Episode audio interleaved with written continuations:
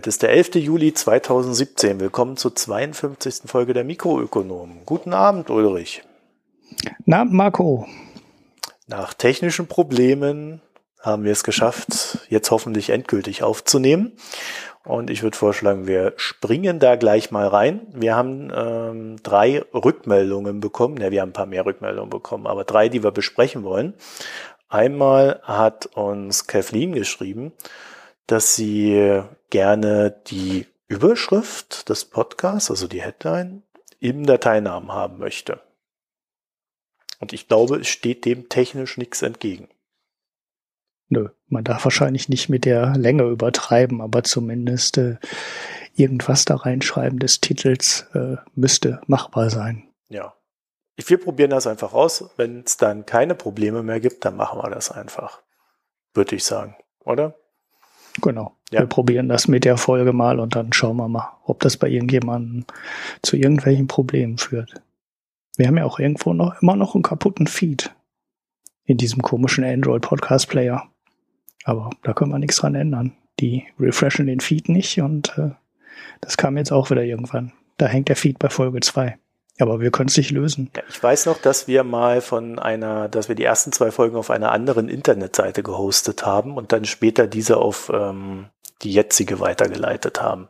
Auch den Feed. Und wahrscheinlich kriegt das nicht jeder Podcast-Player hin, diese Weiterleitung dann zu verarbeiten. So, und jetzt habe ich die Mail verloren, aber ich glaube, es war Alexander. Alexander ist aufgefallen, dass es hier immer so ein kleines Geräusch gibt ab und, ab und zu, das ich jetzt nicht näher erläutern werde. Also ich kann dazu nur sagen, dass äh, auch ein Wechsel des Mikrofons oder ähnliches das Geräusch nicht verhindern wird. Und ab und zu muss ich es einfach machen. Also ich bin auch schuld, ich gestehe meine Schuld. Äh, ich werde mich aber bemühen, es möglichst wenig zu erzeugen. Und ich sage das jetzt nicht, weil es sonst jeder hört. so. so, und dann haben wir noch eine Rückmeldung zur großen Packstation-Verschwörung bekommen, die leider aufgelöst worden ist. Ja, und total langweilig ist. Scheiße, ja. Ja, doof.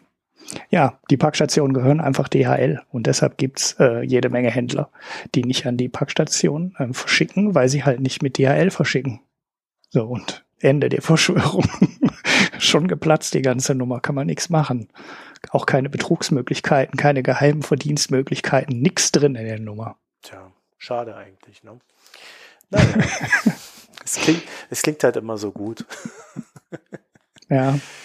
Wo wir bei den Interna sind, ähm, es kam auch noch, ähm, ich habe zum ersten Mal die letzte Folge als Video bei Facebook veröffentlicht.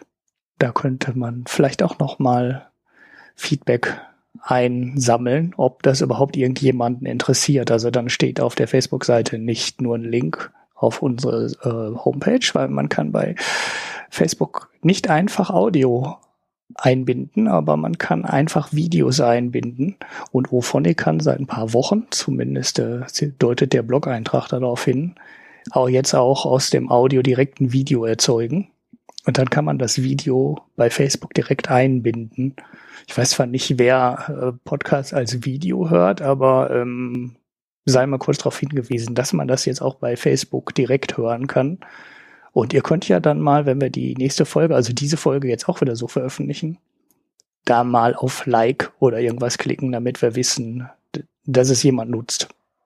Naja, das sehen wir ja auf, äh, durch die Abrufe. Sieht man die Abrufe seines eigenen Artikels? Nein, ja. des Videos. Ja, man sieht doch immer, wie viele Leute da irgendwie gucken.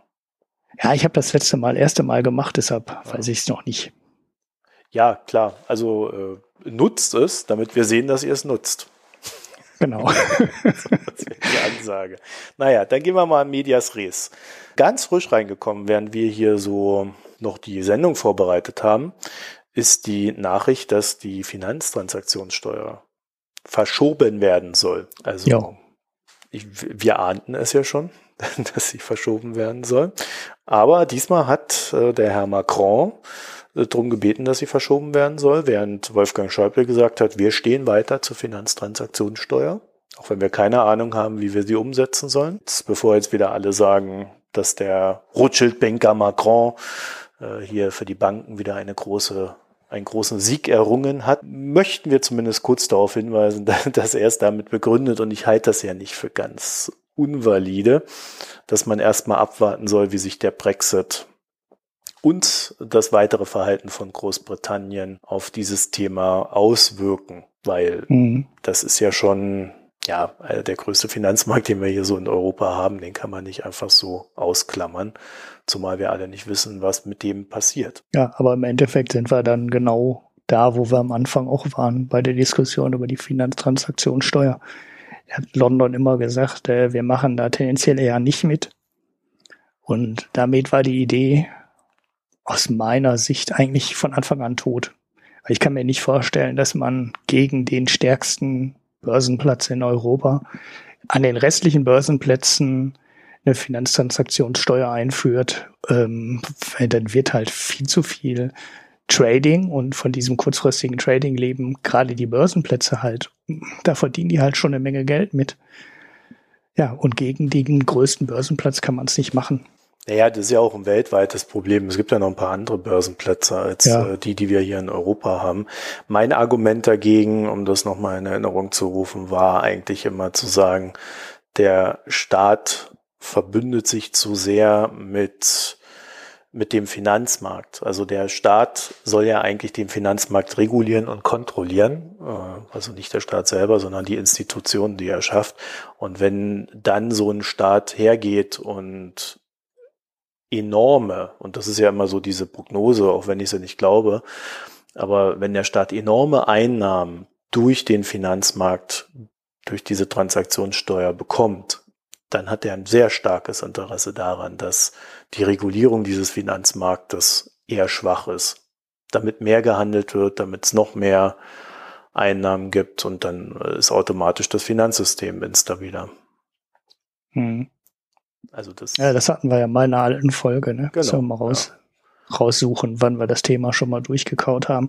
Im Endeffekt hat sich, ähm, ist zwar heute eine Nachricht gekommen, aber an der ganzen Gemengelage hat sich eigentlich nichts geändert. Nee, überhaupt nicht. Äh, man sieht, wie schwierig es für die Politik, die ja in Europa teilweise durchaus willens ist, ist es umzusetzen, wenn der Rest der Welt nicht mitzieht.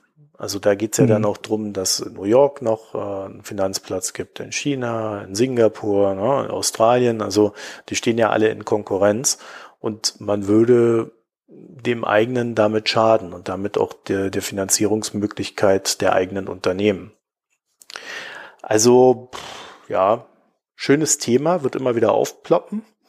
Und bei der SPD hat man dazu auch eine ganz starke Meinung, nämlich der Ude Bullmann. Den kennt ihr nicht, weil das ein Europapolitiker ist. Der ist der Meinung, die Gerechtigkeitssteuer darf nicht auf die lange Bank geschoben werden. Auf die Bank. Haha.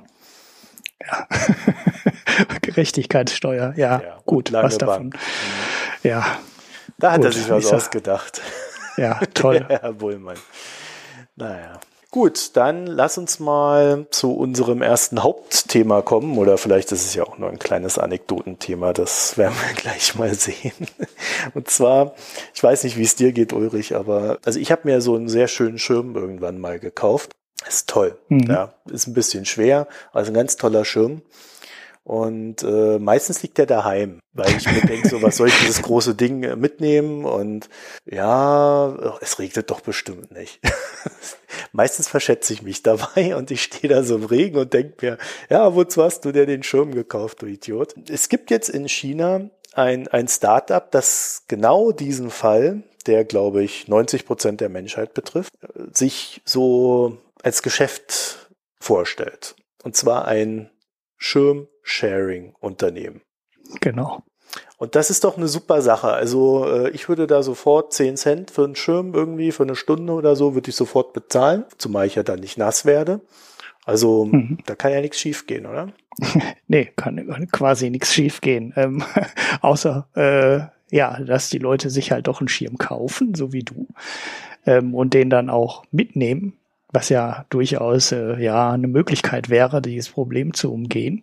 Aber das andere Problem ist äh, ganz einfach, die Leute geben den Schirm nicht mehr ab, sprich, der wird einfach geklaut. Ja, das ist ja kein Problem, der hat ja GPS. ja, nee, offensichtlich hat er keinen GPS, der Schirm, weil das ist halt dann ein bisschen teuer, ne? Wenn du in so einen einfachen Schirm, also sie sagen, der Schirm kostet 60, ähm, also das zu ersetzen, einen neuen Schirm anzuschaffen, kostet 60 Yuan. So, das sind äh, ich google das mal eben kurz hier. 7,70 Euro. Was relativ, fast schon viel Geld ist, das wenn man ist ja sich anschaut. Teuer. Ja, wenn man sich anschaut, was so ein Billigschirm hier beim Discounter kostet oder im Drom, ja, im Drohmarkt kann man ja zum Beispiel auch immer kaufen. Ja. So bei Rossmann oder so. Und die ja, Dinger kosten nichts. Die so, ne? Ja, die, die, die taugen auch nichts, ne? Das muss man sofort dazu sagen. Das sind halt wirklich so Dinger, wo du dich absolut nicht ärgern musst, wenn du die mal irgendwann ähm, vergisst. Du ärgerst dich allerdings auch, wenn du im Herbststurm mit den Dingern über die Straße läufst, weil dann nützen sie halt nichts. Äh, die brechen, sind halt sofort verbogen und kaputt. Ähm, so, das sind die Kosten für die. Wenn du mitmachen willst in dem System, musst du um 19 oder 20 äh, Yuan ähm, Deposit hinterlegen, also Sicherheit irgendwo hinterlegen.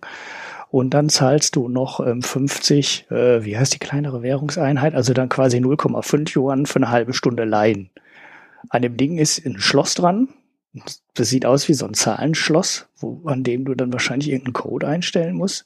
Wie jetzt auch immer dieser Code dann in den Schirm kommt, weil der kann ja nicht für alle Schirme gleich sein, aber da kenne ich die technischen Details nicht, die sind hier in dem Artikel nicht drin. Ist da eine App, die dir den anzeigt? Ja, da ist so ein QR-Code auf jeden Fall dran. Ne? Also du kannst das Ding, es muss irgendwas kennen. Wahrscheinlich läuft das auch irgendwie mit einer App. Ähm, und dann müsste da, vielleicht ist dann halt doch Mobilfunk drin und das war jetzt gar kein äh, Geflaxe von dir, sondern ähm, es ist halt wirklich äh, irgendwie, dass es übers Internet freigeschaltet wird, der Schirm. Und dann kannst du dir das Ding dann halt abnehmen, das hängt dann so an Geländern halt rum und äh, ja, was weiß ich noch, wo überall. Und dann kannst du das für eine halbe Stunde leihen und ähm, zahlst dann da halt, äh, ja, was ist jetzt ein Yuan oder ein halber? Also halt ein paar Cent dafür und dann hängst du dir wieder auf und äh, ja, fertig. So, das Problem ist jetzt halt, die Leute geben den Schirm einfach nicht zurück. Und die sind in elf Städten Chinas äh, an den Start gegangen mit ihrer Geschäftsidee, haben 300.000 Regenschirme gekauft und ähm, ja, die sind jetzt alle weg. So, das heißt, die erste Finanzierung ist jetzt schon ausgegeben für dieses Startup. Ähm, jetzt haben sie halt vor, ähm, also man muss sich das jetzt mal überlegen, der gibt halt nicht auf. Ne? Die sind also weiterhin total überzeugt von ihrer Geschäftsidee und wollen noch äh, weitere 30 Millionen Schirme bis Ende des Jahres in Umlauf bringen in China. Ich weiß jetzt nicht, wie der da drauf kommt, dass die weiteren 30 Millionen Schirme ähm, ja länger im Besitz der Firma bleiben und äh, mehr Geld einspielen als die ersten 300.000, die ja jetzt alle schon gestohlen wurden. Aber er probiert's noch ich, ich bin ehrlich gesagt, habe ich so ein bisschen das Gefühl, wir haben da so, so, so eine Peak-Sharing-Economy in China. Weil das, äh, also du kriegst offensichtlich für alles in China Geld. Ähm, dieses, diese Sharing-Idee scheint ganz, ganz groß zu sein. Das ist ja auch gar nicht unbedingt, also wenn man hier über Mobilität redet, taucht das Thema auch auf. Aber dann reden wir halt über ein Produkt, was dann im Falle eines Elektrorollers drei oder 4.000 Euro kostet, im Falle eines Autos 20, 30 oder 50.000 Euro kostet und nicht über ein Produkt, was ähm, ja im niedrigen einstelligen Euro-Bereich liegt. Aber in China, in dem Bericht, stehen halt noch andere Sachen drin. Ähm, Fahrräder sind eine ganz große Nummer, die ich, ja, die ich auch, ja. genau, von denen ich auch schon mal ähm, die Fundings gesehen haben. Also da geht's halt um dreistellige Millionenbeträge, die diese Startups einsammeln können, relativ problemlos. Und die versorgen dann wirklich in China ganze Städte mit zig ähm, Stationen, an denen du dann die Räder abgeben kannst und abholen kannst. Und da redet man halt nicht über ein paar hundert Fahrräder für eine Stadt, wie man das hier in Deutschland teilweise sieht, sondern die denken da direkt äh, ja an 100.000, 300.000, 500.000 Fahrräder, die die teilweise da in die Großstädte ähm, stellen. Okay, die Großstädte haben auch noch mal ein anderes Format als so eine deutsche Großstadt, aber in diesem Bereich fließt richtig viel Geld. Dann gibt's so Nummern mit Elektrorollern und ähnlichen Geschichten, die in die richtig viel Geld läuft. Aber offensichtlich ähm, läuft diese Sharing Economy in China sogar, laufen da sogar so Geschichten wie Basketbälle und ähm, Ladegeräte für Handys. Da fragt man, na, also, äh, also so bei Akkupacks sieht man das ja manchmal auf Messen und Kongressen. Ne, dass dann da so irgendeine so Firma rumsteht, irgendein so Mobilfunkanbieter zum Beispiel gerne, der dir dann so ein Akkupack zur Verfügung stellt. Weil dann kostet die der Akkupack halt 20 Euro oder 30 Euro. Du gibst dann da 30 Euro ab als Sicherheit äh, Gebühr, dann kannst du mit dem Akkupack dein Handy aufladen und äh, gibst das dann Ding am Ende wieder ab und bekommst dein Geld bekommst halt dein Geld zurück. Fertig. Das ist ja auch so eine Sache, wo du schon mal unterwegs so ein Ding brauchst und wo du eigentlich, aber es ist ja dann nicht wirklich ein Geschäftsmodell, also in, zumindest in Deutschland nicht. Ne? Also ich wüsste nicht, dass das jemand ähm, kommerziell macht, sondern das ist dann eher seine Werbe-Marketing-Maßnahme, dass du da ähm, dir so einen Akkupack holen kannst, um dein Handy dann auf dem Kongress wieder aufzuladen, weil dann äh, bekanntermaßen die Steckdosen ja immer sehr knapp sind auf so Veranstaltungen. Naja, ähm, aber in China geht diese Nummer halt wohl wirklich ähm, bis in den Bereich von ein paar Euro runter, wo man versucht, die Sachen per Sharing Economy zu finanzieren. Ja, dazu gibt es ja zwei, zwei Sachen zu sagen. Einmal in China wohnen ein paar Menschen mehr als bei uns. Das heißt, das Ganze skaliert wesentlich größer. Also du hast einfach nun mehr Menschen, die mehr machen können. Und äh, gerade so was Fahrräder betrifft, äh, China ist ja eigentlich ein klassisches Fahrradland. Mhm. Und die sind jetzt in den letzten Jahren, sind die so zum Auto hin abgedriftet, äh, haben jetzt natürlich die Riesenprobleme dadurch, auch was so die Umwelt betrifft. Und äh, in China wird das Fahrrad gerade wiederentdeckt. Ich habe da mal einen ziemlich geilen Artikel gelesen über so diese zwei Hauptkonkurrenten in dem Markt. Da siehst du dann halt so, wenn du, wenn du die, die von oben fotografierst, siehst du dann halt so diese richtigen Flotten. Ich muss mal gucken, ob ich den noch finde. Das war, mhm. das war ein ziemlich geiles Teil und die, die expandieren da wie blöde. Also das, das läuft richtig gut. Ja, ich hatte das Gefühl, dass äh, schon mal das Gefühl, dass das hier in Europa äh, auch losgeht. Ja, Fahrrad natürlich. Habe ich mich gerade eben erst angemeldet zum Fahrradsharing. Aha. Ja. Ich habe es in Holland gesehen. Ne? Also ich habe es in Holland gesehen. Da war es zwar eine Urlaubsregion, aber die der Verleiher, wo wir waren, wo wir uns unser E-Bike geliehen haben, die verbieten auch nur noch E-Bikes, also die haben gar keine normalen Fahrräder mehr. Es gibt da nur E-Bikes und die hatten halt, ähm, die verkaufen direkt ab Werk, also die produzieren die Dinger sogar selber. Und die fangen jetzt auch an, die in Deutschland zu vermieten und auch zu verkaufen. Das sah so ein bisschen so aus, als hätten die auch eine ganz gute Finanzierung bekommen. Denn, naja, so ein E-Bike kostet halt, ich weiß jetzt nicht, was die da gekostet haben, mal anderthalb, 2000 Euro würde ich mal tippen, würden die im Handel kosten. Okay, Produktionskosten für die, wenn die das direkt ab eigenem Werk einkaufen, sind natürlich, ist natürlich ein bisschen niedriger. Aber trotzdem, du musst dir, es ist halt ein kapitalintensives Geschäft, so ein Verleihgeschäft. Du musst die Dinge halt erstmal, du musst die Dinge halt alle erstmal vorfinanzieren. Und kann mir fast nicht vorstellen, dass du das in so einem größeren Stile und für viele Stationen gleichzeitig, die dann wirklich so innerhalb von ein paar Jahren entstanden sind, so oben machen kannst, ohne dass du irgendeinen größeren Kapitalgeber im Rücken hast. Und kann mir schon vorstellen, dass ähm, sich da einige in China den Markt im Moment ziemlich intensiv anschauen und das versuchen in Europa nachzubauen. Ja, also ich habe jetzt, also bis auf die Schirmsache habe ich jetzt aber noch nichts entdeckt oder gut, diese Akkugeschichte was ich jetzt in Europa nicht auch schon gesehen hätte. Also es ist jetzt nicht so, dass man hier nicht auch irgendwelche Dinge ausprobiert. Ja, ja, okay. Ja, äh, du kannst natürlich, wenn du mehr Masse an Menschen zur Verfügung hast äh, als als hier in Europa oder äh, gerade explizit in Deutschland, dann kannst du natürlich auch ganz kleinteiliger werden. Du kannst, weil du durch die Marge das dann wieder rausholst oder durch den höheren Gebrauch. Mhm. Also von daher, ja, gut, wobei gerade, gerade so Sachen wie Fahrräder, also alles, wo du irgendwie GPS verbauen kannst, ohne groß Probleme zu bekommen, kannst du eigentlich teilen. Mhm. Alles, was halt teuer genug ist, ne, das ist, glaube ich, der entscheidende Faktor. Ne? Du musst halt diese ganzen Fixkosten pro Gerät, die du hast halt für die App. Ja, aber ab wann ist etwas zu teuer? Ne? Ähm, ich habe jetzt mir jetzt, äh, hier im Zuge der, der neuen äh, Wohnung, die ich jetzt hier habe, habe ich mir halt eine Leiter gekauft. Da habe ich dann irgendwie mhm. 100 Euro bezahlt, dann nochmal 15 Euro für Klicker, damit das Parkett irgendwie nicht beschädigt wird, wenn ich die Leiter benutze. Ja, die Leiter brauche ich jetzt am Anfang vielleicht häufiger und danach wird sie dann im Keller stehen. Da ist etwas, mhm. was ich wahrscheinlich gerne mal für 10 Euro am Tag vermieten. Ja, aber dann musst du dir das auch wieder abholen und so. Das, Nö, das ist ja dann, mir vorbeibringen. Ja, okay, aber dann bist du halt wieder bei den Kosten, die dann da dran hängen. Ja, das ist ja halt also schwierig. Das, aber das meine ich, ne? Wenn, wenn ich jetzt in so einem chinesischen Hochhaus wohnen würde, mit äh, irgendwie tausend Leuten oder so, oder, oder in so einer, so einem Marzana-Ding, äh, wo, wo, wo um mich herum so ganz viele Leute sind, da würde sich sowas halt schon eher lohnen zu überlegen als, äh, ja, so, so ein kleinen Häuschen hier. Mhm. Ja, ja, klar. Und äh, ich Ja, glaube, in China sind halt die Rahmenbedingungen einfach sehr gut für solche Geschichten. Und alles, was dann dort funktioniert, äh, skaliert halt so richtig. Das heißt, wenn du dann Erfolg hast, also dann, dann kommen da ganz andere Summen raus, als das, was Uber in den USA einfährt. Hm.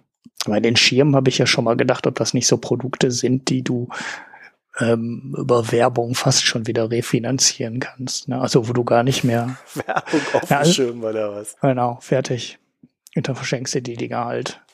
Also äh, muss ja jetzt, muss ja jetzt nicht den kompletten, muss ja jetzt nicht die kompletten Kosten abdecken für so einen Schirm. Aber dann könntest du vielleicht auch sagen, äh, ja, das ist dann wurscht, dann du, tauscht die die Dinger halt immer wieder aus. Solange die zwölf Monate oder 18 Monate durch die Stadt getragen werden, ähm, vermiete ich das halt einfach ganz doof, indem ich da Werbung drauf drucke. Naja, wahrscheinlich braucht der jedenfalls Schirme, um nochmal auf den Preis von den Schirmen zu kommen. Äh, Der braucht da wahrscheinlich von der Qualität her so hochwertige Sachen, dass dann diese sieben Euro wahrscheinlich schon noch okay sind. Hm. Gerade so aus China herausgedacht. Aber spätestens, wenn der 30 Millionen von den Dingern kauft, kommt er vielleicht auch nochmal auf einen anderen Einkaufspreis.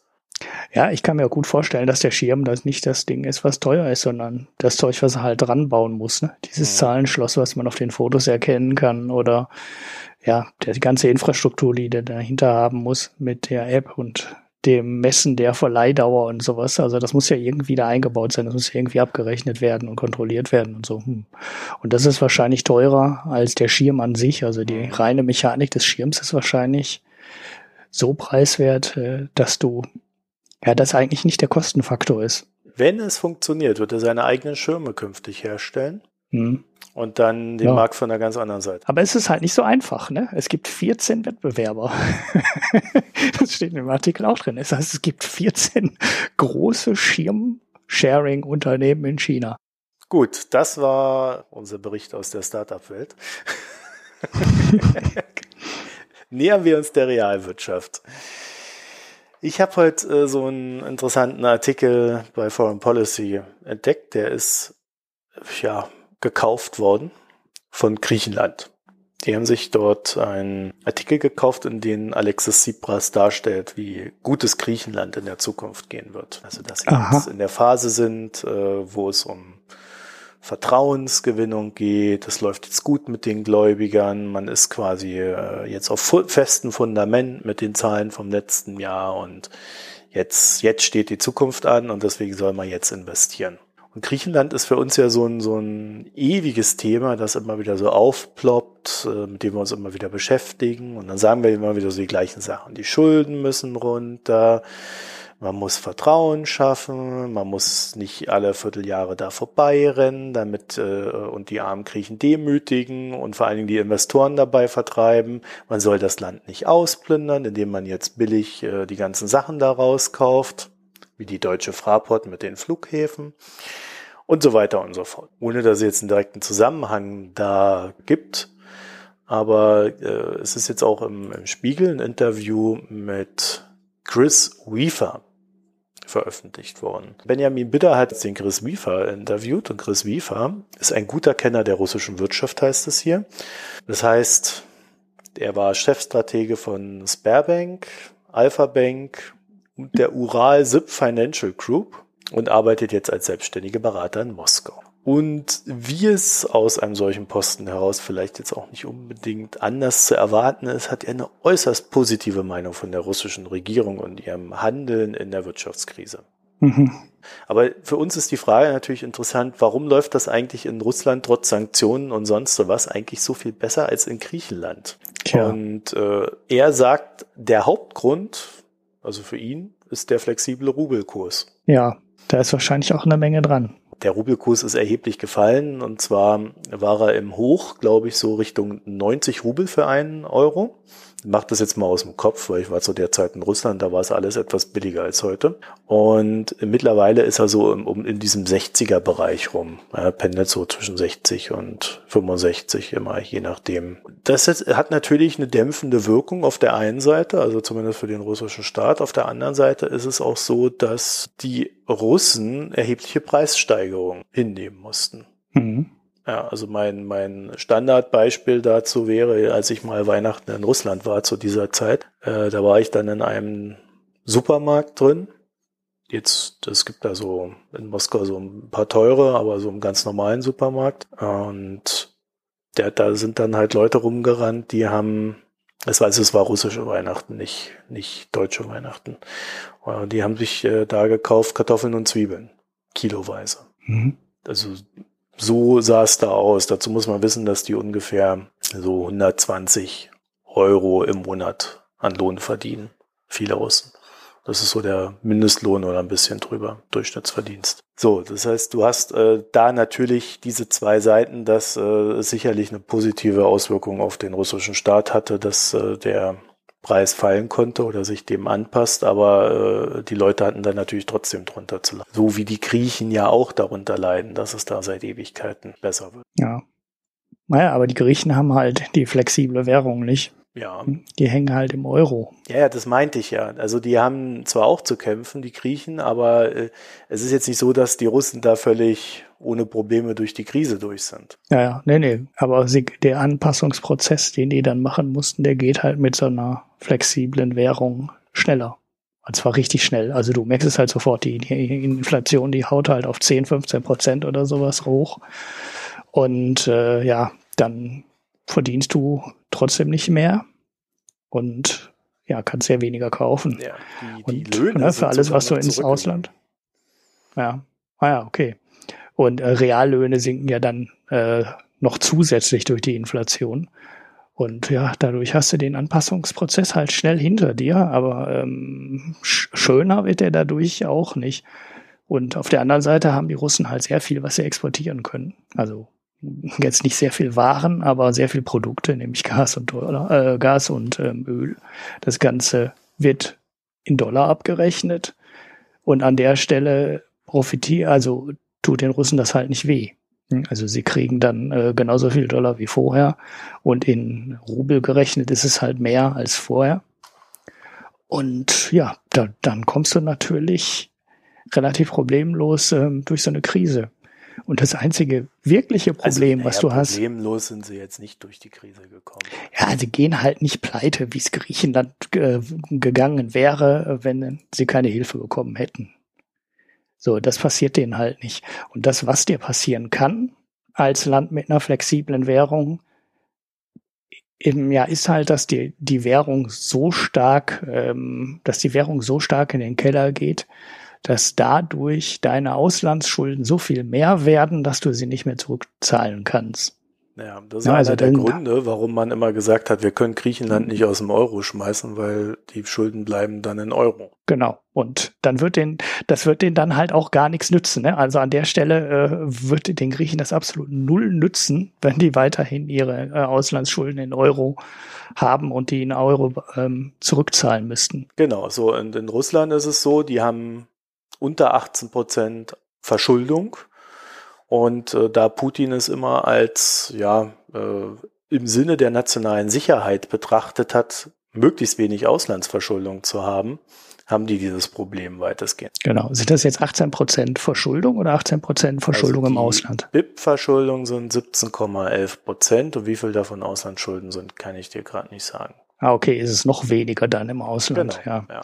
ja. die haben ja auch noch in der Notenbank äh, 400 Milliarden Dollar liegen an Devisenreserven. Also das war zwar eine Zahl, die mal über an, an der zu dem Zeitpunkt, als der Ölpreis so niedrig war und die Krise am schlimmsten war, deutlich und schnell gesunken ist, wo man dann, wo manche dann schon hingegangen sind die Linie einfach verlängert haben, gesagt haben, okay, jetzt hat Russland noch 20 Monate oder 24 Monate Geld, dann sind die Devisenreserven weg.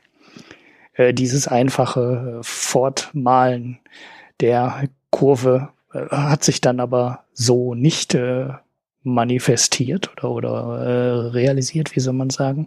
Und inzwischen haben sie wieder 400 ungefähr Milliarden und waren im Tief bei 350 Milliarden Devisenreserven. Das heißt, ja, mit der Haushaltssanierung und auch dem anziehenden Ölpreis äh, bessern sich auch wieder Devisenreserven und äh, dieser Trend, den man da so zwei Jahre ungefähr hatte, der ist halt vorbei. Also das ist abgeschlossen. Das sieht jetzt so aus, als wäre das wieder ganz gut im Lot, der russische Haushalt und auch der, der Handel. Ja, naja, also im, im Lot ist es noch nicht. Äh, die, die sind jetzt beim erwarteten Wachstum von irgendwie 1,5 Prozent. Also das ist jetzt auch äh, bei, einer, bei der Inflation über drei Prozent ist auch nicht so dolle. Mhm. Also ich habe jetzt nicht die genaue Inflationszahl im Kopf, aber es müssten weiterhin über drei Prozent sein. Äh, da muss ich nochmal nachgucken. Die sind noch lange nicht durch. Äh, es ist nur interessant zu sehen, dass sie dadurch, dass sie äh, ein paar Rahmenbedingungen geschaffen haben, und das war ja schon mal bei Griechenland äh, definitiv nicht der Fall, nämlich Thema äh, Verschuldung. ja, also die haben halt, die Griechen, äh, deren Problem war ja die Verschuldung. Deswegen, mhm. ja, wir nehmen ja Russland jetzt auch gerade so ein bisschen als Benchmark, um zu gucken, wie könnte man es besser machen. Ähm, und, und da sind halt zwei Sachen ganz, ganz prägnant anders, zwei Sachen. Ähm, nämlich einmal, dass die Russen eben keine Verschuldung haben oder nur 17,11 Prozent erwartet in 2017. Äh, und ähm, dass sie halt ein Produkt haben, mit dem sie über 60 Prozent des BIPs erwirtschaften und das ist halt Öl, das in Dollar abgerechnet wird. Ja, auch wenn sie jetzt mit China darüber diskutieren, das künftig in Yuan abzurechnen, das muss ja auch nicht unbedingt die klügste Idee sein. Das sind aber nur so, ja, so, so Randaspekte. Ja. Ne? Äh, aber diese, diese zwei Rahmenbedingungen er, ermöglichen es Russland halt wesentlich flexibler auf solche Krisen zu reagieren. Und du kannst jetzt nicht sagen, wenn die Griechen das nachmachen, dass, äh, oder wahrscheinlich sind die Griechen gar nicht in der Lage, es nachzumachen, weil ihnen halt diese zwei Rahmenbedingungen fehlen. So, das ja. andere ist, was jetzt in der Krise passiert ist, ist tatsächlich etwas, äh, was natürlich für die Bevölkerung extrem hart ist. Du hast sinkende Nominallöhne, während die Ausgaben steigen. Gleichzeitig natürlich dann nochmal auch einen sinkenden Reallohn, mhm. weil die Inflation so hoch war. Also äh, das ist natürlich schon ziemlich krass für den Mittelstand. Und der ist ja in Russland nicht groß. Für die Armen, da wollen wir schon gar nicht mehr drüber reden. Und das ist die größte Schicht dort. Mhm. Ja, ich habe mir die ähm, äh, BIP-Zahlen pro Kopf auch schon länger nicht mehr angeschaut in Russland, aber ich kann mir nicht vorstellen, dass da äh, in den letzten Jahren irgendwas sichtbar wäre, äh, was für einen breiteren Aufschwung für breitere Bevölkerungsschichten sprechen würde. Und ich kann mir vorstellen, dass da schon eine ganze Menge verlorene, also dass es durchaus für den größten Teil der Bevölkerung auf jeden Fall verlorene Jahre waren, die letzten. Ja, für die Bevölkerung definitiv. Ja, auf der anderen Seite ist natürlich klar, dass wenn so eine Krise dann kommt, dass, also ich glaube nicht, dass man viele Handlungsoptionen in Russland hatte. Interessant ist natürlich, dass sie richtig gehandelt haben. Also aus, aus ihrer Perspektive heraus. Äh, der Rubel ist übrigens, ich habe es mal aktuell nachgeguckt, bei 69 Rubel für einen Euro. Also das war auch schon mal besser in den, in den mhm. letzten Wochen. Sie haben dann noch sehr viel an den Zinsschrauben gedreht. Ich glaube, zuletzt haben sie auch die Zinsen, ich meine, zurückgenommen. Also das äh, sind sehr viele Aspekte und äh, ich finde so etwas, also wenn man so dieses Interview liest, ähm, ja, das ist sehr optimistisch, sagen wir es mal so.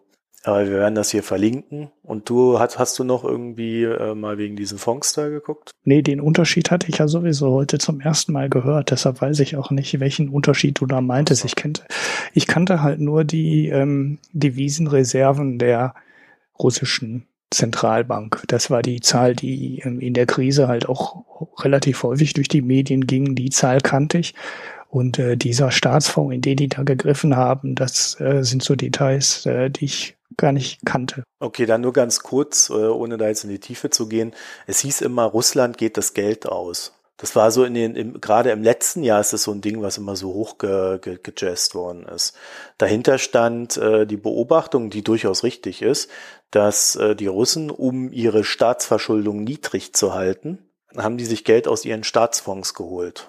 Und diese Staatsfonds, äh, das war so der letzte Stand, das Geld in den Staatsfonds sollte Ende des Jahres 2017 aufgebraucht sein. Das wäre, das heißt, das wäre dann der Moment, in dem die Russen wenn das noch der aktuelle Stand ist, also wahrscheinlich wird sich das jetzt auch ein bisschen entspannt haben, die Lage. Das wäre der Moment, ab dem die Russen höchstwahrscheinlich Auslandsschulden hätten machen müssen und wo sie dann in diese Schiene reingeraten wären, in, in der wir ja auch Griechenland drin haben. Wobei das natürlich ein echt weiter Weg ist von äh, 17,11 Prozent Verschuldung auf, was weiß ich, 100, wie viel sind denn die Griechen? 180 oder was? 180 jetzt, ja, ja. Jetzt, ne? Also das ist, da, da ist noch ein weiter Weg. Wir haben halt damals an Spanien in der Finanzkrise gesehen, wie schnell man von 30 Prozent auf 100 kommen kann. Also da reicht ein Jahr, wenn man so ein paar Banken retten muss. Ja, das nur so noch als Hintergrund und als Ergänzung. Also die, die Währungsreserven, die die Russen haben, sind 350 bis 400 Milliarden. Ich glaube jetzt 400 Milliarden war jetzt die letzte Zahl. Mhm. Und mhm. es sieht eher so aus, als ähm, also wenn sie schaffen, dass der Ölpreis sich jetzt stabilisieren sollte, ich gucke hier gerade, der ist jetzt bei 45 Dollar. Also das heißt, diese Stabilisierung bei 50, die eigentlich alle so im Visier hatten, die ist nicht erfolgt. Auf der anderen Seite gehen wir jetzt so ins Endspiel in Sachen Syrien über. Das heißt, ähm, wenn man sich, ich habe ja immer gesagt, wenn, wenn man sich in Syrien einig ist, heißt das auch, dass man sich mit dem Ölpreis einig ist. Ich glaube, mhm. die sind schon so ein bisschen miteinander verknüpft, diese Konflikte. Es ist zumindest so, dass Russland jetzt nicht mehr auf, auf dieser bedrohlichen Schiene steht, sondern jetzt eher so die Möglichkeit hat, sich zu fangen. Ich glaube, ein weiterer Aspekt, den man noch sagen kann, ist, dass es schon sehr viel Verschiebung gab in der russischen Wirtschaft hin zu, wir machen das jetzt selber. Das Problem ist nur, dass du in Russland nicht arbeiten kannst im Sinne von, ich mache jetzt mal mein Geschäft auf oder meinen Biobauernhof und verkaufe das dann für einen guten Preis, sondern es sind irgendwie immer so größere Einheiten, die dort agieren, zu mhm. Lasten der kleineren. Das ist halt die Folge, ja, ja. Folge des Gruppensystems, das dort herrscht. In dem Sinne ist es richtig, dass äh, immer mehr von den Russen selber gemacht wird, aber die Qualität ist halt echt scheiße. Hm. Also es naja, das hatten wir ja auch schon mal, ne? Genau. Mit diesen Cowboys, die die dann ein, die die jetzt eingeflogen haben, weil die jetzt ihr Fleisch ähm, selber züchten wollen.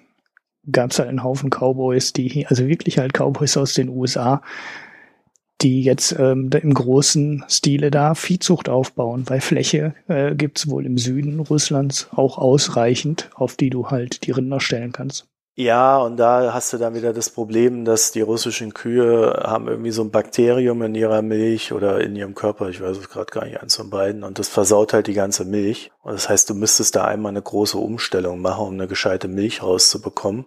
Und äh, die, die können die aber nicht machen, weil sie irgendwie selber halt keine Milch haben und äh, oder dann mehr haben, wenn sie diese Umstellung machen, sondern das wäre so ein Übergangsprozess, wo es dann erstmal sehr wenig Milch geben würde. Und dadurch hast du dann halt an, an allen Ecken und Stellen, Stellen, wo es Milchprodukte gibt, hat es überhaupt kaum eine Möglichkeit, großartig ähm, äh, eine gute Qualität herzustellen, ja, Käse und so weiter. Mhm. Also das sind so äh, Probleme, die dann halt nach oben drauf kommen. Mhm. Und ehrlich gesagt, die russische Milch ist echt mies.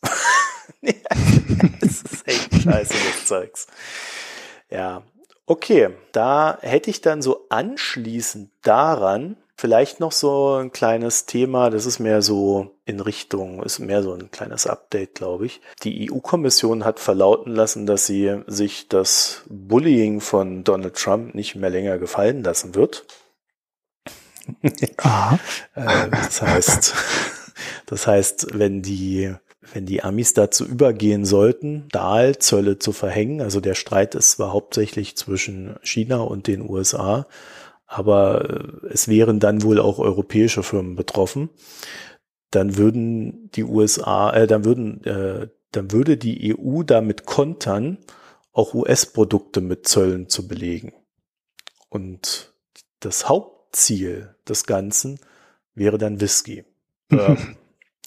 Okay. 60 Prozent der US-Exporte in Sachen Bourbon gehen in die EU und ja die haben quasi angedroht, dort, dorthin die Steuern zu verlegen. Und das ist dann wohl irgendein wichtiger Politiker, dessen Namen ich mir jetzt nicht gemerkt habe, hat dort seine, hat dort genau seine Wählerschaft in diesen Bourbon-Herstellungsgebiet mit mhm. 17.000 Arbeitsplätzen und so weiter. Und das ist so, so ein recht geschickte, so eine recht geschickte Aktion der EU, um zu zeigen, ja, könnt ihr alles machen und dann machen wir auch was. Hm. Interessant, dass Sie das schon vorher ankündigen.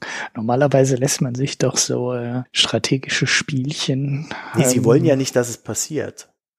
Ja, okay, dann sagt man es äh, vorher, klar, okay. Also ich denke mal, Sie haben eigentlich ein großes Interesse daran, dass äh, eigentlich nichts passiert in Sachen Strafzölle in keinerlei Hinsicht und bauen dann halt jetzt diese Drohgebärde auf, um zu zeigen, okay, wir können auch anders. Und das Interessante an der Ankündigung war dann noch, wir können das innerhalb von zwei Tagen. Mhm.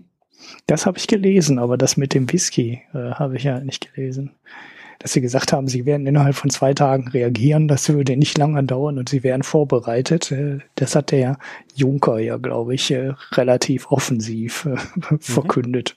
Ja. Aha. Also sie haben nicht gesagt, wo sie noch was machen werden. Es geht da hauptsächlich wohl um, um die Landwirtschaft. Das heißt also, man widmet sich dann schon so den Trump-Wählern bei der ganzen Sache. Mhm. Und äh, aber das mit dem Whisky ist durchgesickert. Ja, Kentucky und Tennessee sind das, ne? Wie viel haben die Republikaner denn da geholt? So, mal kurz nachschauen. ja, das weiß ich jetzt auch nicht. Da muss ich passen. Aber das sind, glaube ich, ganz klassische republikanische Bundesstaaten. Hört sich zumindest so an, ne? Aber man will ja den mhm. Leuten immer nichts Schlechtes unterstellen.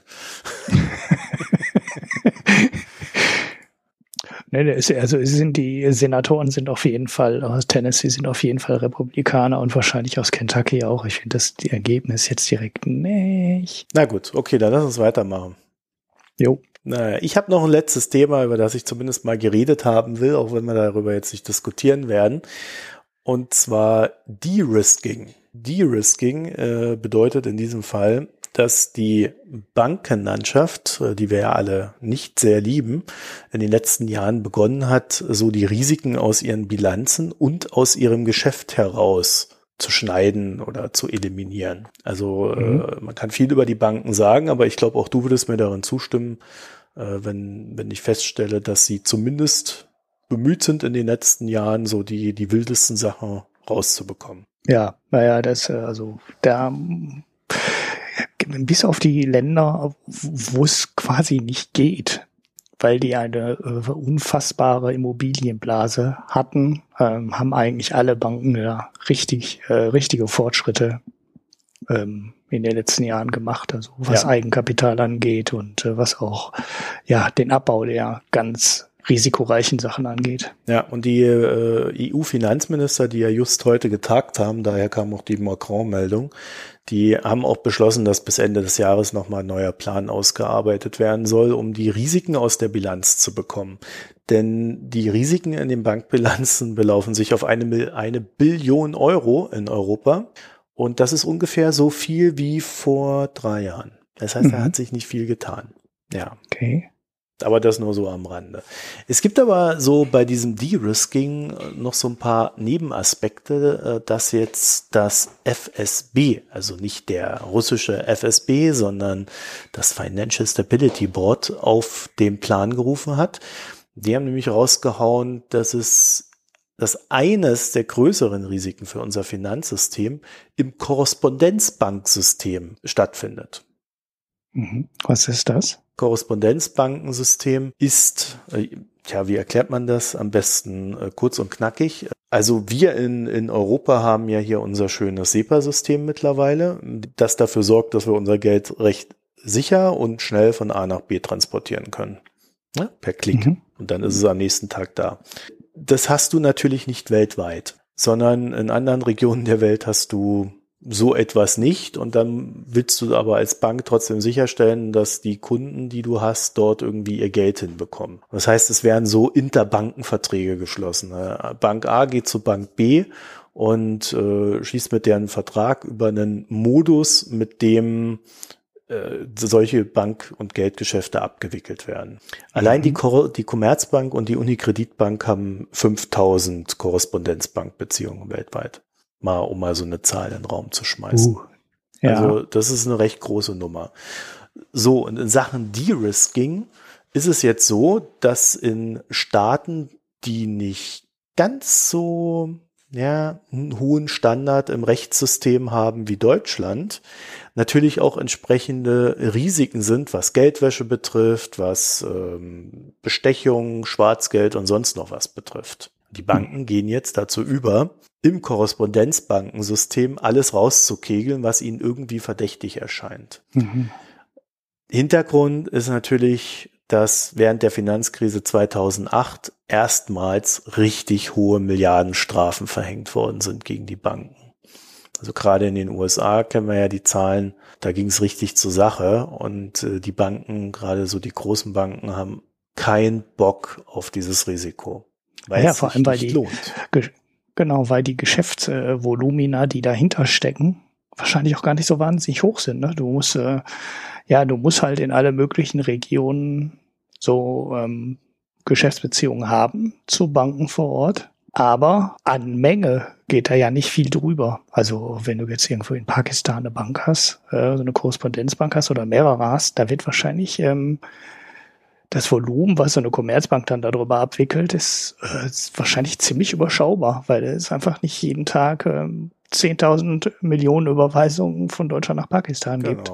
Gleichzeitig musst du es managen und hast dann noch die Risiken äh, in deiner Bilanz schlummer, beziehungsweise als rechtliches Risiko, so als Damoklesschwert über deinem Kopf schweben. Ja. ja, und das kann halt auch relativ schnell relativ teuer werden, ne? auch wenn ja. du dann über relativ kleine Summen Geld sprichst, äh, kann das halt, äh, die können die Strafen dahinter durchaus signifikant werden. Ich meine, wir haben zwar oft genau das Gegenteil dass da relativ große Beträge durch die Gegend geschoben werden und ja. die Strafe am Ende ein ziemlicher Witz ist. Aber wenn du halt Pech hast und gerade wenn die Amerikaner anfangen zu ermitteln, äh, kann das halt auch komplett in die Gegenrichtung gehen. Genau. So, und deswegen wird da gerade so ein bisschen Tabula rasa gemacht. Und das hat zur Folge, dass unter anderem Hilfsorganisationen in diesen Regionen dann äh, ein Problem haben, sich, sich und ihre Mitarbeiter mit Geld zu versorgen. Tja. Das ist ein Anwendungsfall für Bitcoin. Das wäre ein Anwendungsfall für Bitcoin, weil genau da könnte das punkten. Ja, also das nur mal so ähm, in den Raum geschmissen, auch so ein bisschen zum Nachdenken, äh, weil klar kann man immer sagen, so, ah, diese ganzen korrupten Staaten, was soll man mit denen zu tun haben? Da, da, da. Aber ähm, es gibt halt dann doch noch ein paar Anwendungsfälle, die dann im Einzelfall recht gravierende Auswirkungen haben. Mhm. Auch für die Finanzstabilität, weil wenn die Banken in diesen Regionen nicht mehr mit anderen Banken außerhalb der Region agieren können oder mit den Weltbanken, äh, dann sind sie natürlich auch von Zahl nicht nur von Zahlungsströmen abgeschnitten, sondern auch von Finanzströmen oder Finanzierungsströmen.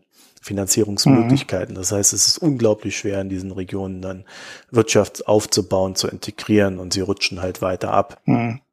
Ja, das ist halt essentiell. Das hatten wir in der, hatte ich ja in der Folge, die ich alleine gemacht habe mit der Barbara in der Mikrofinanzfolge so ein bisschen thematisiert, wo es halt auch nicht eben aus unserer Sicht auch viel darum geht, ähm, gar nicht um dieses Mikrokreditthema an sich geht, also das wirklich aus, dass aus dem Westen raus Mini-Kredite in Entwicklungsländer vergeben werden, dass das so der Hauptaspekt der ganzen Geschichte ist, sondern der allerwichtigste Punkt ist halt, dass die Mikrokredite an in vielen Regionen auch ähm, ja, quasi die erste, wie soll man sagen, die erste Stufe äh, des Bank- und Finanzwesens ist, was da überhaupt hinkommt. Und das ist unfassbar wichtig, weil äh, der Mikrokredit wird in diese Region halt nur vergeben, weil es keinen anderen gibt, der dort einen Kredit vergibt. Und ähm, an dem Mikrokredit hängend kannst du halt dann die ganze übliche Bankeninfrastruktur aufbauen, die du dann normalerweise hast mit einem Konto, auf das du dein Geld einzahlen kannst und wo dein Geld auch sicher ist, wo der ähm, Arbeiter mit seinem äh, Monatslohn nicht unterm Kopfkissen schlafen muss, weil er keine Möglichkeit hat, das Geld irgendwo zu deponieren und äh, ja, dann gehst du halt nachts rein, wenn er tief schläft und klaust ihm das Geld unter dem Kopfkissen weg und dann ist sein Monatslohn halt weg das sind halt alles so Themen, äh, die wir da ein bisschen besprochen haben. Mhm. Auch in dem Pick von der letzten Folge mit dem, mit der Umstellung von Indien, da, wo die auch das Bargeld halt komplett umtauschen mussten. Da sind die ganzen Probleme auch wieder alle aufgetaucht. Ja, also, dass du da halt mit Bargeld hantierst und dass es keinen Kredit gibt, dass es kein Banking gibt, dass du kein Geld von A nach B schnell überweisen kannst. Und das, äh, da, äh, in so Umständen kriegst du einfach eine Wirtschaft nicht ans Wachsen. Ja.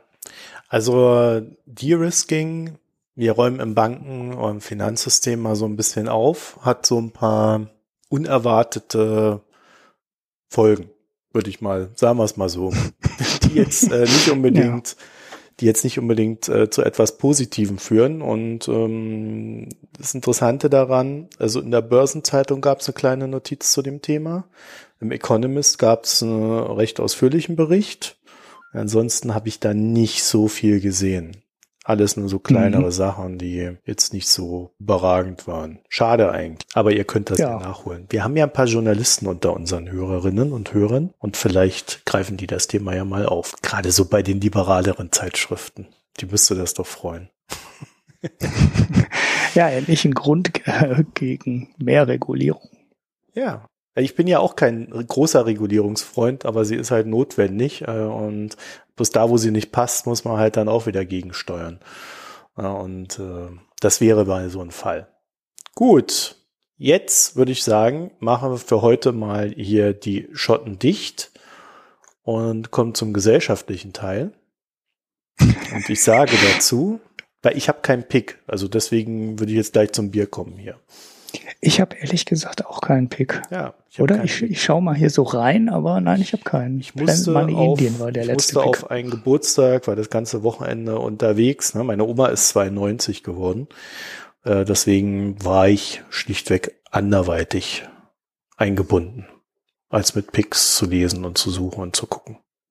Ich könnte mal kurz in meinen Instapaper-Account noch ungelesenen Artikel schauen und die schon mal euch ja empfehlen. Und wenn die was taugen, ja. sagt ihr mir dann, ob der warum, Artikel wirklich gut war. Warum er so beflissen ist, der liebe Ulrich, äh, das können wir ja jetzt kurz vom Bier mal aufdecken. Du hast mich heute darüber informiert, dass du ab Freitag für zwei Wochen im Urlaub bist. Ja. Ja, also ich plane meine Urlaube immer so kurzfristig. Aber es hat sich jetzt erst, ich muss das mal abklären mit äh, meiner Schwester.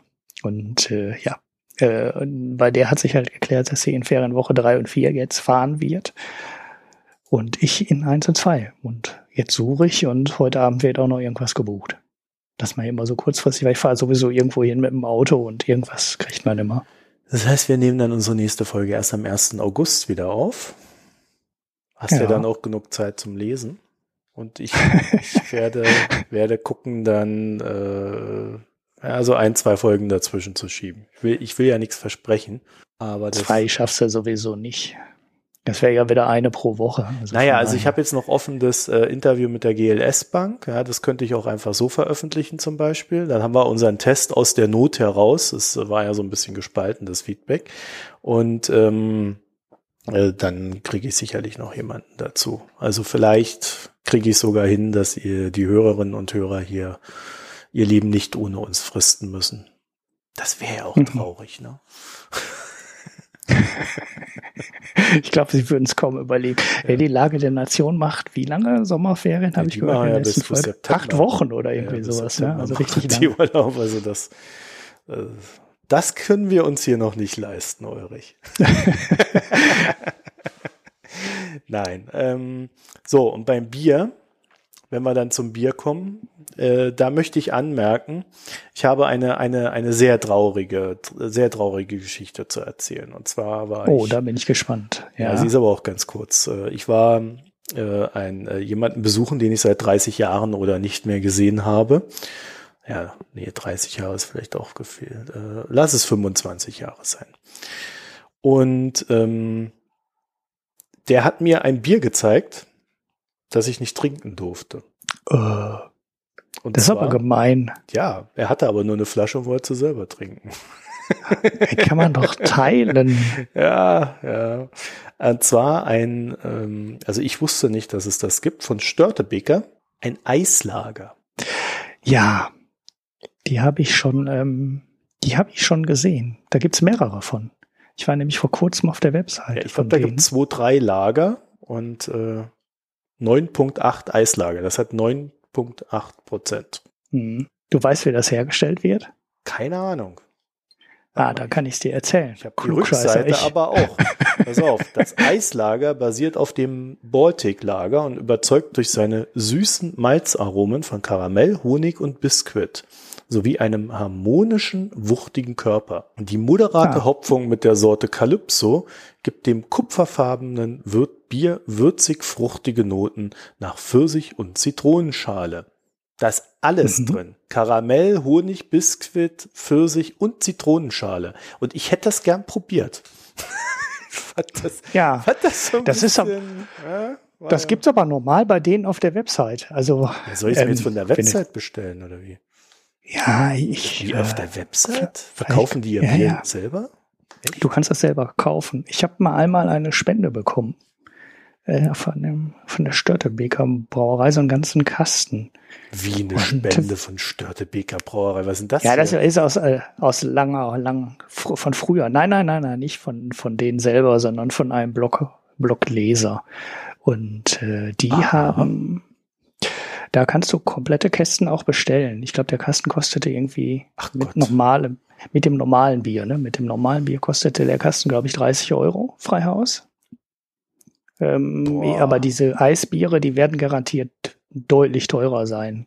Aber dass sie so unglaublich teuer sind, glaube ich dann auch nicht. Ja, die werden wahrscheinlich nur sechs Stück oder so verkaufen, weil ich will jetzt auch nicht 30 von den Dingern hier rumstehen haben. Das wäre mir ein bisschen viel. Ja, ja, du musst ja nicht 30 von denen kaufen. Du könntest ja auch andere kaufen, aber diese Eislager sind bestimmt äh, ganz schön viel teurer. Die verkaufen sie mit Schokolade zusammen, sehe ich gerade. Aber ich erzähle äh, äh, ähm, kurz, wie das äh, hergestellt wird. Das ist eigentlich so eine ganz alte Nummer, die die früher in Bayern schon gemacht haben. Früher haben die in Bayern einfach das äh, fertige Fass Bier in den Schnee gestellt oder in Eis gestellt im Winter. Du brauchst halt äh, richtig viel Kälte.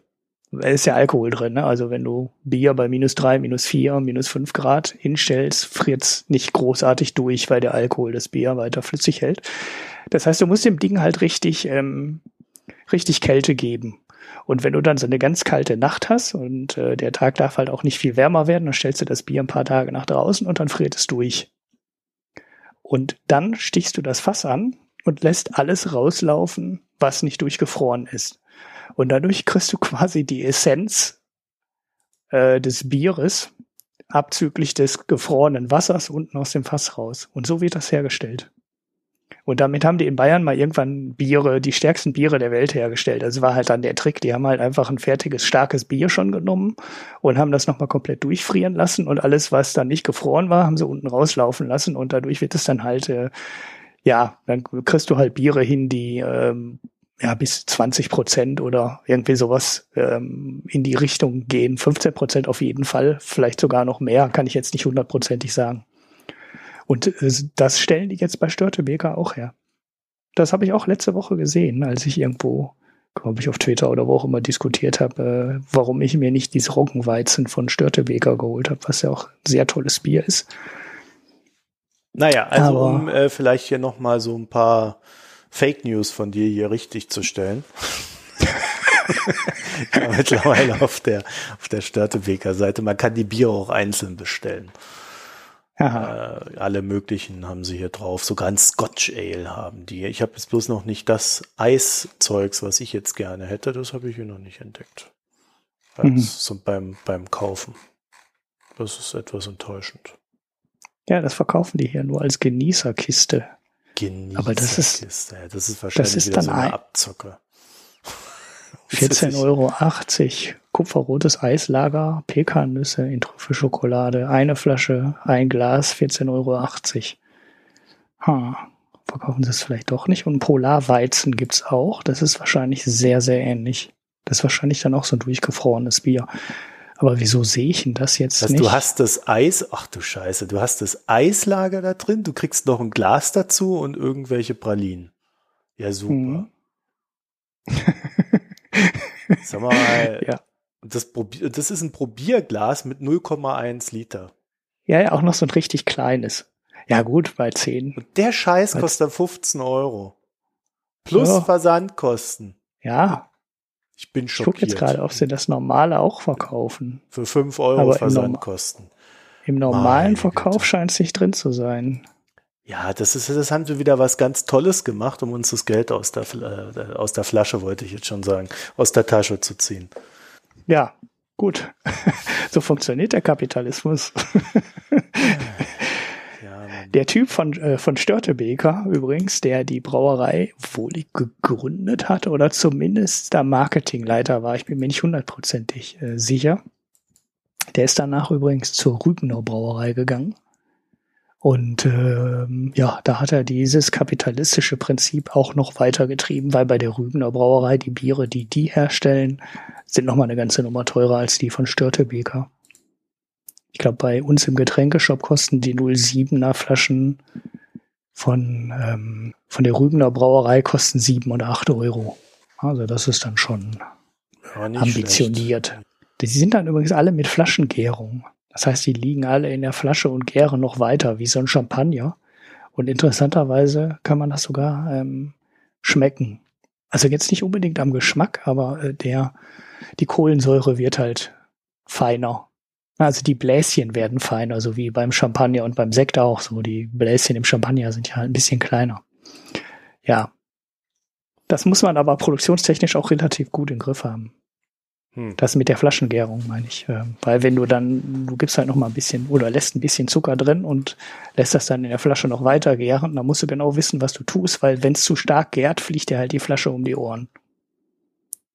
Und dafür möchtest du auch nicht haften und so, weißt du, wenn den Kunden die Flaschen in der Bude explodieren. Ja, das könnte teuer werden.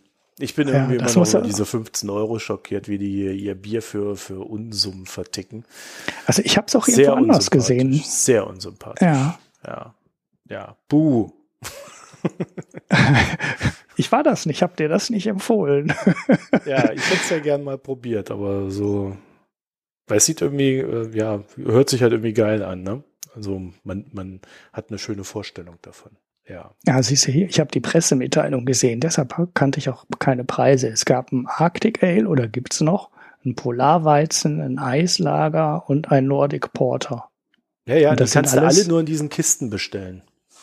Ja, und das sind äh, da, kannst du, da kannst du 4 mal 15 Euro ausgeben. Alles dann so starke mit 8,5, 9,5 und so. Oh. Ja, da, ich weiß jetzt echt nicht, was die dann noch da großartig anders machen. Also klar, dass du dann aus einem äh, 5% Bier ein 9% Bier machst, würde ja einen verdoppelten Preis durchaus erklären.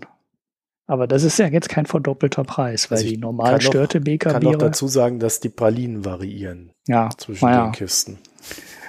Und diese störte BK Biere sind ja eigentlich, also die, klar, die sind teurer als ein normales Bier, aber vom Preis-Leistungs-Verhältnis her sind die eigentlich äh, sehr empfehlenswert. Also ich kaufe da auch relativ regelmäßig mir welche von.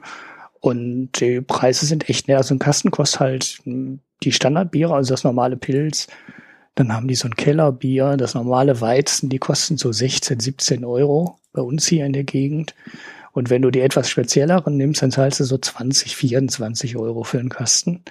Was für die Qualität der Biere aber nicht teuer ist. Ich kenne eine Menge Craft-Biere, die man mal so probiert hat, die nicht besser sind. Also von Störtebeker, das Ja, hat, ich kenne die, ich bin da ja auch ne, ganz zufrieden mit dem Zeugs, aber genau, ich, würde, ist echt, ich würde niemals so eine Kiste bestellen, allein schon um den überbordenden Kapitalismus hier zu nicht zu unterstützen. 25,90 Euro kostet der Kasten das übrigens. Geht so weit. Die verticken hier sogar irgendwie so äh, Flaschenöffner, die so eine Form einer Fahne haben. Und Fahnen haben ja gelegentlich äh, immer so ein, äh, nicht immer, aber äh, manche Fahnen haben ja so einen kleinen, also eine kleine Einrillung vorne drin. Ne? Sie sind, haben dann so mhm. zwei spitze Ecken. Und das haben die als Bieröffner konstruiert und verticken das hier für 17 Euro. oh ja. Aus geöltem Eichenholz bestimmt handgeschnitzt, das Holz. Dann haben sie noch aus irgendeinem bescheuerten Grund hinten so einen so einen, so einen äh, Nagel da reingemacht, damit das irgendwie noch besonders aussieht. Also ich, weiß ja nicht. Wahrscheinlich musst du mit dem Nagel Wahnsinn. die Flasche aufmachen, damit das Holz nicht verkratzt. also eigentlich könntest du auch wahrscheinlich einen Nagel krumm, krumm äh, schlagen und damit die Flasche öffnen. Hm. Wahnsinn. Okay, das ist ein Geschäftsmodell, ist ja der Hammer. Okay, naja, also so viel zu meinem Bier, was ich nicht trinken konnte. dass es jetzt so teuer sein soll, das wusste ich jetzt auch nicht. Naja, okay. Dann äh, haben wir noch was Administratives am Ende. Also du bist zwei Wochen im Urlaub. Jo. Ich gucke, dass ich noch ein, eine oder vielleicht sogar zwei Folgen, wie auch immer geartet, dann so raushaue in deinem Urlaub. Und ansonsten, mhm. ja, sind wir für die Woche dann auch durch, oder? Jo. Ich, ich bin ja schon seit langem am Überlegen, äh, was, was mir bei uns nicht so gefällt hier im Podcast, ist so dieses News-Format. Ich hätte gern irgendwie so, so ein richtiges News-Format, wo es dann so ein bisschen mehr News ist. Weißt du, so ohne groß Gequatsche drüber, sondern die News mit ein bisschen Hintergrund. Mhm. Aber das kostet echt viel Zeit, das zu machen. Ja, ja klar. Deswegen, also wenn wir jetzt so, genau, wenn wir jetzt über die Themen reden, dann haben wir ja auch immer die Artikel nochmal auf und äh, lesen dann auch während des Redens darüber teilweise nochmal über die Sachen. Aber wenn man so ein ja, kompakteres Newsformat machen würde, dann müsste man sich halt wirklich von den ganzen Sachen auch vorher die Notizen machen. Ne? Also so Lage der Nation mäßig, ähm, da machst du halt nicht den Artikel auf und wir reden darüber und uns fallen da gegenseitig noch ein paar Fragen ein, sondern du müsstest halt alles, was wichtig ist, wirklich auch vorher aufschreiben und dann auch ja, mehr oder weniger vorlesen, also damit es dann kompakt wird und die wichtigen Sachen auch wirklich alle drin sind. Ja, ich meine das schon richtig so als Newsformat, also nochmal ein Stück weiter als Lage der Nation, sondern so richtig News dann halt. Ja, dass man halt einfach sagt, was ist, noch so ein bisschen Hintergrund dazu, fertig. Also da müsstest mhm. du quasi schon fast den Text vorher formuliert haben. Äh, ich mache mir natürlich ohnehin trotzdem hier immer fleißig meine Notizen zu den meisten Themen. Wenn du das anders handhaben solltest. wir sollten das dann vielleicht mal zentralisieren, oder? Äh, also Google Docs habe ich auch immer, aber ja, ich gebe ja dir doch mit Absicht nicht die Dinger. Sonst weißt du ja schon, ja. was ich sagen werde. Und dann sagst du nur noch Ja und Amen. Ja, habe ich ja heute sowieso nur gemacht. Gut, heute. Das ist aber auch nur, weil du äh, bald im Urlaub bist. Da brauchst du Erholung vorm Urlaub. Ja, nee, ich habe gar keine Erholung. Ich muss mich gerade mit so Airbnb-Heinis rumschlagen die dann erst sagen, man kann das sofort buchen und dann da doch auf einmal wieder absagen. Und, äh, oh ja, das Leute, passiert übrigens sehr oft bei Airbnb und dann steht man, je kurzfristiger das passiert, vor recht großen Problemen. Genau, das ist so jetzt das Problem, was ich, also ich dachte eigentlich, ich wäre am Sonntagabend durch gewesen, bin es jetzt aber immer noch nicht. Ja. Und jetzt ist die nächste Anfrage raus und jetzt warte ich mal, ähm, ob da eine positivere Antwort zurückkommt. Ja, also da kann ich nur empfehlen, wenn ihr bei Airbnb irgendwas macht, äh, immer gucken, ob, äh, weil wenn die stornieren, dann äh, taucht es in den Kommentaren auf. Da mhm. steht, dass sie stornieren mussten. Und äh, wenn das so zwei, dreimal auftaucht in den Kommentaren, ist das ein ziemlich guter Hinweis darauf, dass man da eine gewisse Vorsicht walten lassen muss. Aber steht das dann wirklich aus der Richtung da drin? Also ich, ja, da, weil diese storniert. Genau, aber das ist dann, wenn der vom Mieter storniert. Ja, ja. Oder ist das, wenn der Mieter storniert? Nein, Steht da beides mal das Gleiche? Wenn der Vermieter. Ah, okay. Das wusste, weil ich wusste nie, wie man das ähm, zu interpretieren hat, wenn das da drin steht. Ja, also. Okay, das ist also der Vermieter, der storniert hat. Genau, der hm. steht dann da drin und da siehst du dann, dass da so eine gewisse Unzuverlässigkeit da ist. Es gibt nämlich äh, sehr viele Leute in, äh, auf Airbnb. Ich kenne das hier so aus Köln, als ich hier immer noch ein Airbnb nehmen musste ähm, die, die haben so drei, vier oder auch mehr Wohnungen und dann machen die aber nicht alles über Airbnb, sondern äh, wenn du da ein, zwei Mal warst, dann kennt man sich und ruft mal kurz an. Mhm. Und das heißt, wenn du dann als guter Kunde da anrufst und sagst, du, ich brauche da was und die dann diese Airbnb-Fee nicht bezahlen müssen, dann sagen, dann sagen die einfach, ja, dann storniere ich lieber dem einen, den ich noch nicht kenne und nehme den anderen, der immer wieder kommt. Mhm. Ja, und dann changieren die dich dann so zwischen diesen Wohnungen hin und her. Also das ist schon teilweise recht komplex, was da abläuft. Deswegen, wenn einer viel oder, oder öfter mal oder eine gewisse Regelmäßigkeit dazu erkennen ist, dann lieber davon Finger weg. Mhm. Ja. Okay. Ja, das auch noch, das wollte ich auch schon lange mal loswerden. Ja, okay. Schön, dass man so einen Podcast hat. Ne? Ja, da kann man mal, erfährt man, wie man ähm, die Wohnung zu buchen brauchst, hat. Brauchst ja. du sonst noch weitere Hilfe in irgendwelchen Lebens? Ne, ich könnte dir jetzt Hilfe äh, beim Kauf äh, von Störtebeker Arctic Ale, Eislager und Nordic Porter anbieten.